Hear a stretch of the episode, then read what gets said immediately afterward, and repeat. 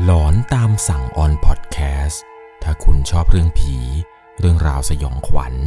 เราคือพวกเดียวกันครับ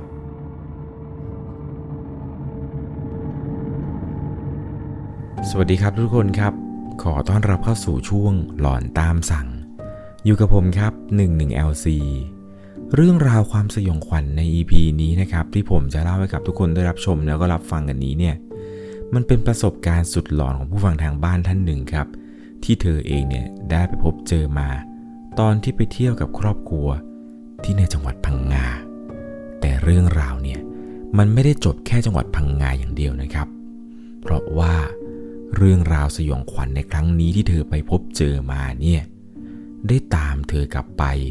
ถึงจังหวัดนครศรีธรรมราชเลย ก่อนจะเข้าไปรับชมรับฟังกันใน EP นี้นะครับ ก่อนอื่นเนี่ยผมต้องขอบอกทุกคนก่อนเลยว่า จะต้องใช้วิจารณญาณในการรับชมรับฟังกันให้ดีๆ เรื่องราวในวันนี้ครับ ถูกส่งมาจากผู้ฟังทางบ้านท่านหนึ่ง ผมขอใช้นามสมมติเธอว่าคุณหมวยนะครับ คุณหมวยเนี่ยได้ส่งเรื่องราวเรื่องนี้เข้ามาครับ บอกว่า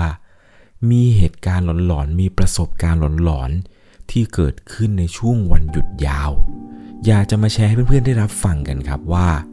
เธอเองกับครอบครัว แล้วก็ครอบครัวของแฟนเนี่ย พากันเดินทางไปเที่ยวในรีสอร์ทรีสอร์ทหนึ่งที่จังหวัดพังงา แล้วสุดท้ายครับ เธอเองเนี่ย โดนดวงวิญญาณดวงหนึ่ง ตามกลับไปหลอกหลอน เหตุการณ์นี้มันเกิดขึ้นมา ตอนที่เธอกับครอบครัวแล้วก็ครอบครัวของแฟนเนี่ยครับ มีแผนกันว่าในช่วงวันหยุดยาว อยากจะไปเที่ยวที่หนึ่งกัน นั่นก็คือเป็นรีสอร์ทรีสอร์ทหนึ่งครับที่เพิ่งจะสร้างใหม่ๆเลย เป็นวิลล่าที่เพิ่งจะสร้างเสร็จ ครอบครัวของเธอเนี่ยตัดสินใจว่า เดี๋ยวครอบครัวของแฟน จะเดินทางจากกรุงเทพมากันเนี่ย อยากจะพาไปเที่ยวที่ที่หนึ่งก็คือที่นี่นี่แหละครับ ที่เธอเองจะเป็นคนจองให้ ตอนนั้นก็ได้มีการนัดหมายกันครับว่าถามแฟนว่าเออ ครอบครัวของเธอเนี่ยมากันกี่คนอะไรยังไง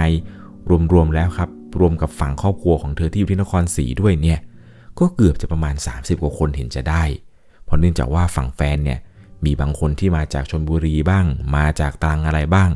เขารวมตัวกันมาครับ ต้องการที่จะมาเที่ยวกันทางภาคใต้ ตอนนั้นเนี่ยเดินทางกันมา ได้มีการนัดหมายกันครับว่า จุดหมายที่เราจะรวมตัวกันก่อนที่จะเดินทางไปพังงานนี้เนี่ย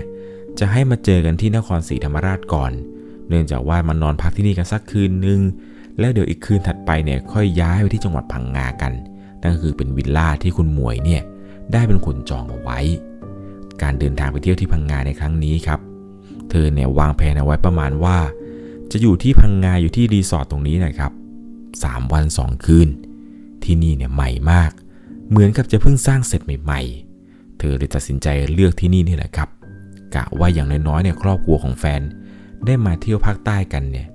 น่าจะชอบน่าดู พอถึงวันที่จะต้องออกเดินทางจากนครศรีทุกคนเนี่ยก็มุ่งหน้าออกเดินทางไปกันครับ โดยการขับรถยนต์ส่วนตัวกันไป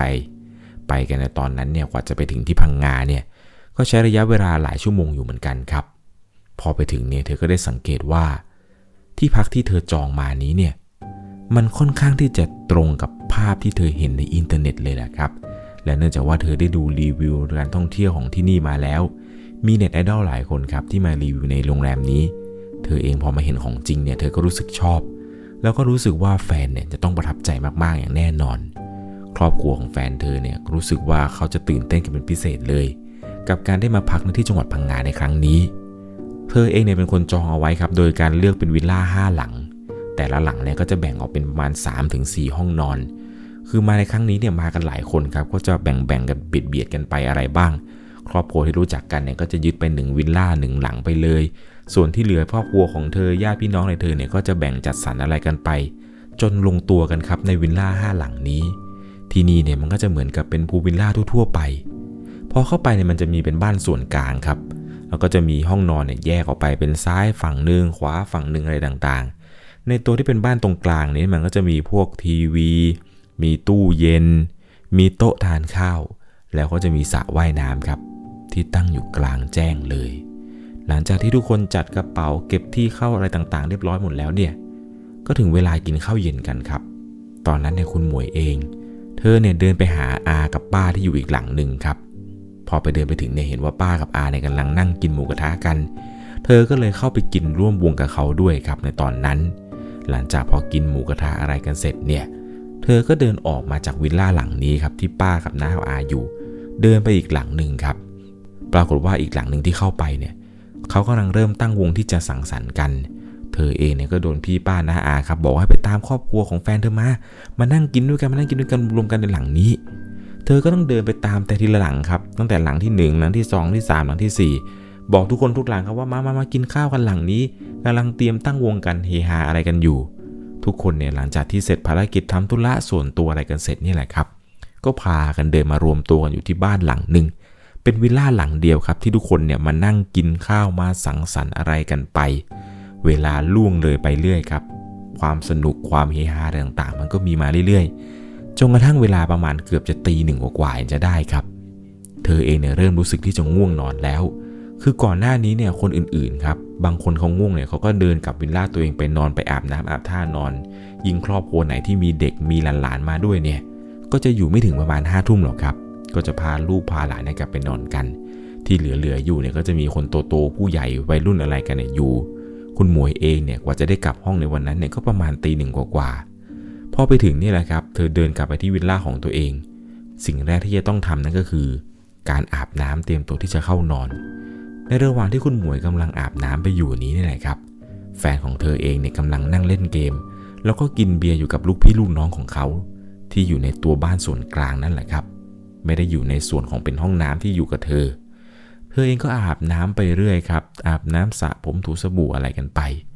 ผมจะขออธิบายห้องน้ำที่นี่ให้ฟังคร่าวๆก็แล้วกันนะครับ ห้องน้ำที่นี่มันจะกว้างมากครับ โซนอาบน้ำที่เป็นฝักบัวเนี่ยแยกออกจากโซนชักโครก แล้วมันก็จะมีข้างบนเหมือนกับเป็นโซน outdoor ครับ มองเห็นต้นไม้จากข้างนอก ขออนุญาตอธิบายให้ฟังเพียงสั้น ๆ แค่นี้ก็พอครับ เพราะเนื่องจากว่าถ้าอธิบายเยอะกว่านี้เนี่ย เดี๋ยวทุกคนจะรู้ครับว่าวิลล่าที่คือหมวยไปพักเนี่ยมันเป็นที่ไหนยังไงนะครับ ถ้าเกิดคุณฟังถึงตอนนี้แล้วคุณรู้สึกว่าวิลล่านี้คุณคุ้นเหมือนคุณรู้จัก อย่าคอมเมนต์ชื่อวิลล่านั้นโดยอันขาด คุณหมวยเธอเองเนี่ยก็กำลังอาบน้ำไป ในระหว่างที่เธอกำลังอาบน้ำอยู่นี้นะครับ เธอได้ยินเสียงเหมือนคนเดินผ่าน ในตำแหน่งที่เดินผ่านเนี่ยมันเป็นส่วนที่เธอได้ยินมา เพราะว่าด้านหลังห้องน้ำตรงนี้เนี่ยแหละครับ มันเป็นเหมือนกับเป็นดินแล้วก็มีพวกใบไม้แห้งๆอะไรเนี่ยครับกองอยู่ เสียงเนี่ยเธอได้ยินเป็นคนเดินย่ำกองระดินกองใบไม้ดังยุบยับยุบยับ เสียงนี้เนี่ยมันไม่ใช่เพียงแค่เดินผ่านไป แต่มันเดินวนไปวนมา เหมือนมีใครกำลังหาอะไรบางอย่าง เธอเองเนี่ยก็ต้องปิดฝักบัว แล้วก็ลองเงี่ยฟังเสียงดูครับ ว่าเสียงที่เดินอยู่นี้เนี่ย มันเป็นเสียงฝีเท้าของคน หรือมันเป็นเสียงฝีเท้าของสัตว์ แต่ฟังดูแล้วนี่แหละครับ เสียงน้ำหนักที่ลงเนี่ย มันดูเป็นเท้าของคนซะมากกว่า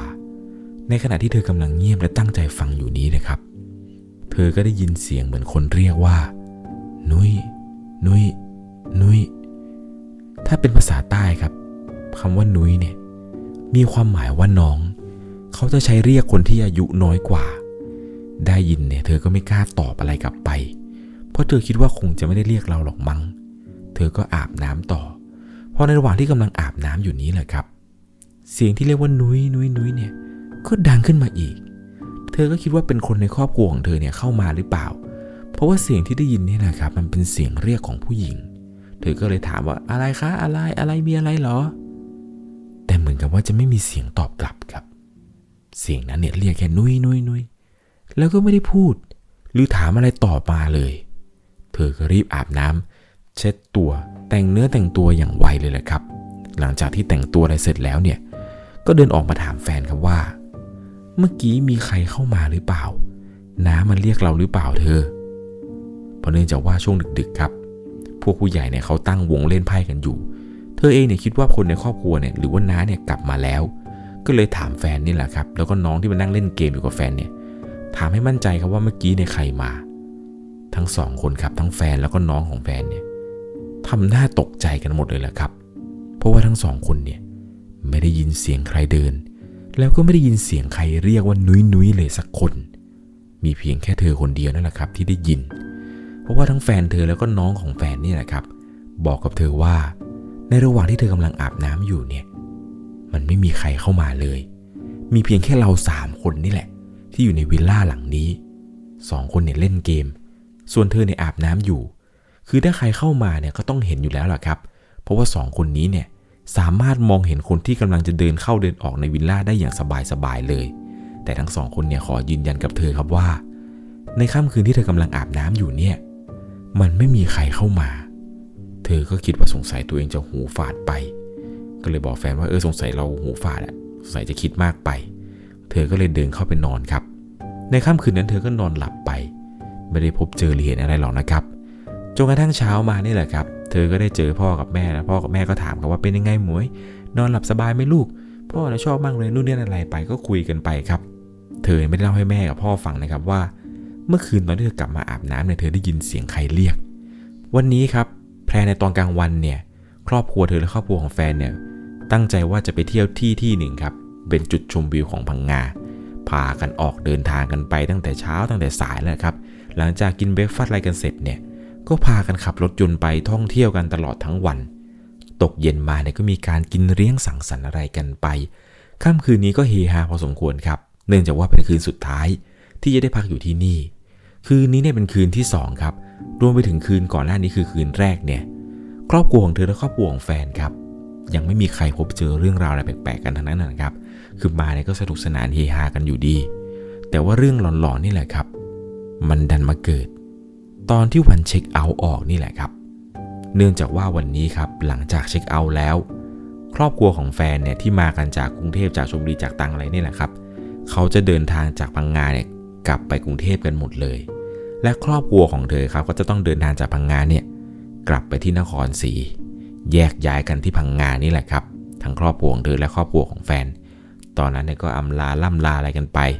จนกระทั่งครอบครัวของเธอนี่แหละครับขับรถกันไปกลับจากพังงาไปถึงนครศรีใช้เวลาประมาณ 4 ชั่วโมงเห็นจะได้ครับ ขับกลับในวันนั้น พอมาถึงบ้านเนี่ยก็เคลียร์ข้าวเคลียร์ของอะไรครับ ตอนนั้นเนี่ยก็บ่นกับพ่อกับแม่อยู่เลยครับว่าสนุกเนาะแต่ว่ามาถึงดึกไปหน่อย ทำให้เธอนั้นเนี่ยง่วงนอนมากครับ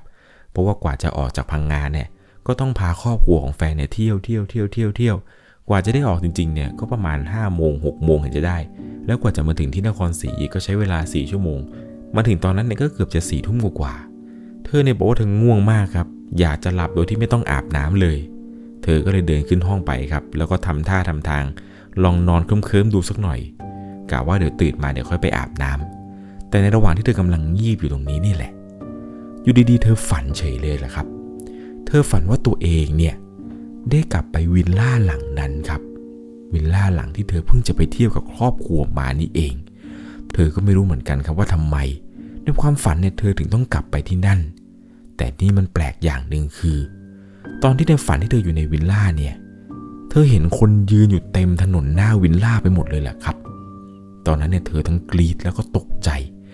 แล้วเธอเนี่ยก็วิ่งเข้ามาในห้องนอนครับ เพื่อที่จะแอบคนที่ยืนกันเต็มอยู่ตรงหน้าวิลล่าหลังนี้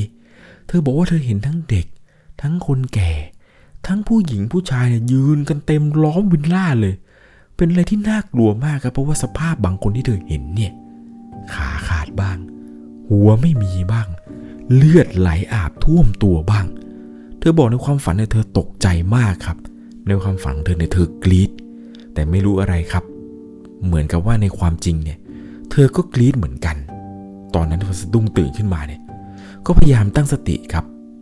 บอกกับตัวเองว่าเมื่อกี้ มันเป็นแค่ความฝัน เป็นแค่ความฝัน ไม่มีอะไรหรอก ไม่มีอะไรหรอก เธอก็รีบไปอาบน้ำอาบท่าครับ แล้วก็กลับมานอน คืนนั้นเนี่ยเธอก็ไม่ได้ฝันว่าเธอกลับไปวิลล่านั้นอีกเลยแหละครับ จนกระทั่งผ่านมาประมาณ4ี่ห้าคืนเห็นจะได้ ความพีคเนี่ยมันมาเกิดขึ้นหลังจากนี้นี่แหละครับ อยู่ดีๆ ในค่ำคืนหนึ่งครับ เธอได้ยินเสียง เป็นเสียงเหมือนกับคนเนี่ย วิ่งรอบบ้าน แล้วก็เอามือครับเคาะกำแพงรอบบ้านเลยครับดังตึงตึงตึงตึงตึงตึงตึงตึงตึงตึงซึ่งบ้านของเธอเองเนี่ยมันอยู่ในหมู่บ้าน แล้วก็มีรั้วเนี่ยกั้นเรียบร้อยอย่างดี เธอเนี่ยงงมากครับว่าใครเนี่ยมาวิ่งรอบบ้านเธอ เสียงเหยียบใบไม้เนี่ยดังดังกรอบแกรบกรอบแกรบกรอบแกรบเธอเนี่ยกลัวมากครับ เพราะเนื่องจากว่าวันนั้นเนี่ยเเธออยู่บ้านคนเดียว พ่อกับแม่เนี่ยก็ไม่อยู่ แฟนของเธอเนี่ยก็ไม่อยู่ เลยรีบโทรศัพท์โทรหาแฟนครับ กลัวว่าเสียงที่ได้ยินเนี่ยมันจะเป็นพวกโจรหรือเป็นขโมยที่จะเข้ามาบ้านหรือเปล่า เธอกลัวจนไม่กล้าที่จะเปิดหน้าต่างดู เธอรีบโทรไปบอกแฟนครับว่าเธอเธอเธอเธอเราได้ยินเสียงคนวิ่งอยู่รอบบ้านเลยกลัวมากกลัวกลัวกลัวแฟนก็บอกใจเย็นๆก่อนใจเย็นก่อนไม่น่าจะมีอะไรหรอก ตอนนั้นเนี่ยเธอทำอะไรไม่ถูกจริง ๆ ครับ คุณหมวยได้บอกว่า สิ่งเดียวที่จะทำได้คือในตอนนั้นเนี่ย เธอตัดสินใจลุกออกจากห้องนอน แล้วก็ไปยืนพูดอยู่กับหน้าลูกอากงกับอาม่าครับ บอกอากงกับอาม่าครับว่าอากงมาช่วยคุ้มครองลูกด้วยช่วยคุ้มครองลูกด้วย ลูกไม่รู้ว่าใครอยู่ข้างนอกบ้าน แต่ว่าถ้าเป็นผีเป็นวิญญาณอากงอาม่าช่วยบอกเขาเถอะว่ากลับไปเถอะกลับไปเถอะกลับไปที่ที่ของเขาซะเดี๋ยวจะทำบุญไปให้ หลังจากที่ยืนพนมมือคุยกับอากงอาม่าที่ตรงหน้ารูปของแกนี่แหละครับ เนื่องจากอากงอาม่าเนี่ยแท้เสียไปแล้ว สักพักหนึ่งครับ เหตุการณ์เนี่ยก็เริ่มเข้าสู่สภาวะปกติ เสียงที่เธอได้ยินว่าเป็นคนวิ่งรอบบ้านแล้วก็เคาะบันไดบ้านเนี่ย เริ่มที่จะไม่มีแล้วครับ มันค่อยๆ เงียบไปเงียบไป จนเธอเนี่ยเริ่มสบายใจครับ เริ่มโล่งใจ ก็เลยเดินกลับเข้าไปนอน ในค่ำคืนนั้นเนี่ยเธอนอนหลับไป แต่แล้วเธอก็ต้องฝัน ครั้งนี้เนี่ยเธอฝันว่า เธอเองเนี่ยอยู่ในบ้านของตัวเองครับ กำลังเหมือนกับทำนู่นทำนี่อะไรอยู่ แต่แล้วอยู่ดีๆ ในความฝันของเธอ เธอเห็นว่ามันมีผู้หญิงคนหนึ่งครับ ใส่ผ้าคลุมฮิญาบ ดูเหมือนกับจะเป็นคนมุสลิม ผู้หญิงคนนี้ครับ นั่งกอดเข่าอยู่บริเวณหน้าบ้านของเธอ นั่งกอดเข่าใส่ยียาบสีดำๆร้องห่มร้องไห้ บอกกับเธอในความฝันครับว่าอยากกลับบ้านอยากกลับบ้าน เธอเนี่ยถามครับว่ามาจากไหน พี่มาจากไหน แต่ผู้หญิงคนนี้ที่นั่งใส่ยียาบอยู่เนี่ย ไม่ยอมตอบไปเลยครับ เอาแต่ร้องห่มร้องไห้ไม่หยุด เธอเนี่ยไม่ยอมพูดยอมจาอะไร ได้แต่นั่งกอดเข่าแล้วก็ร้องไห้แล้วก็บ่นว่าอยากกลับบ้านอยากกลับบ้าน จนตัวของคุณหมวยเองนี่แหละครับ ได้สะดุ้งตื่นขึ้นมาในตอนเช้า ตื่นมาเนี่ยก็ตกใจกลัวเหมือนกันครับ แต่โชคดีที่ว่า ผู้หญิงที่เธอเห็นเนี่ย ค่ในความฝัน ถึงแม้จะเป็นในความฝันครับ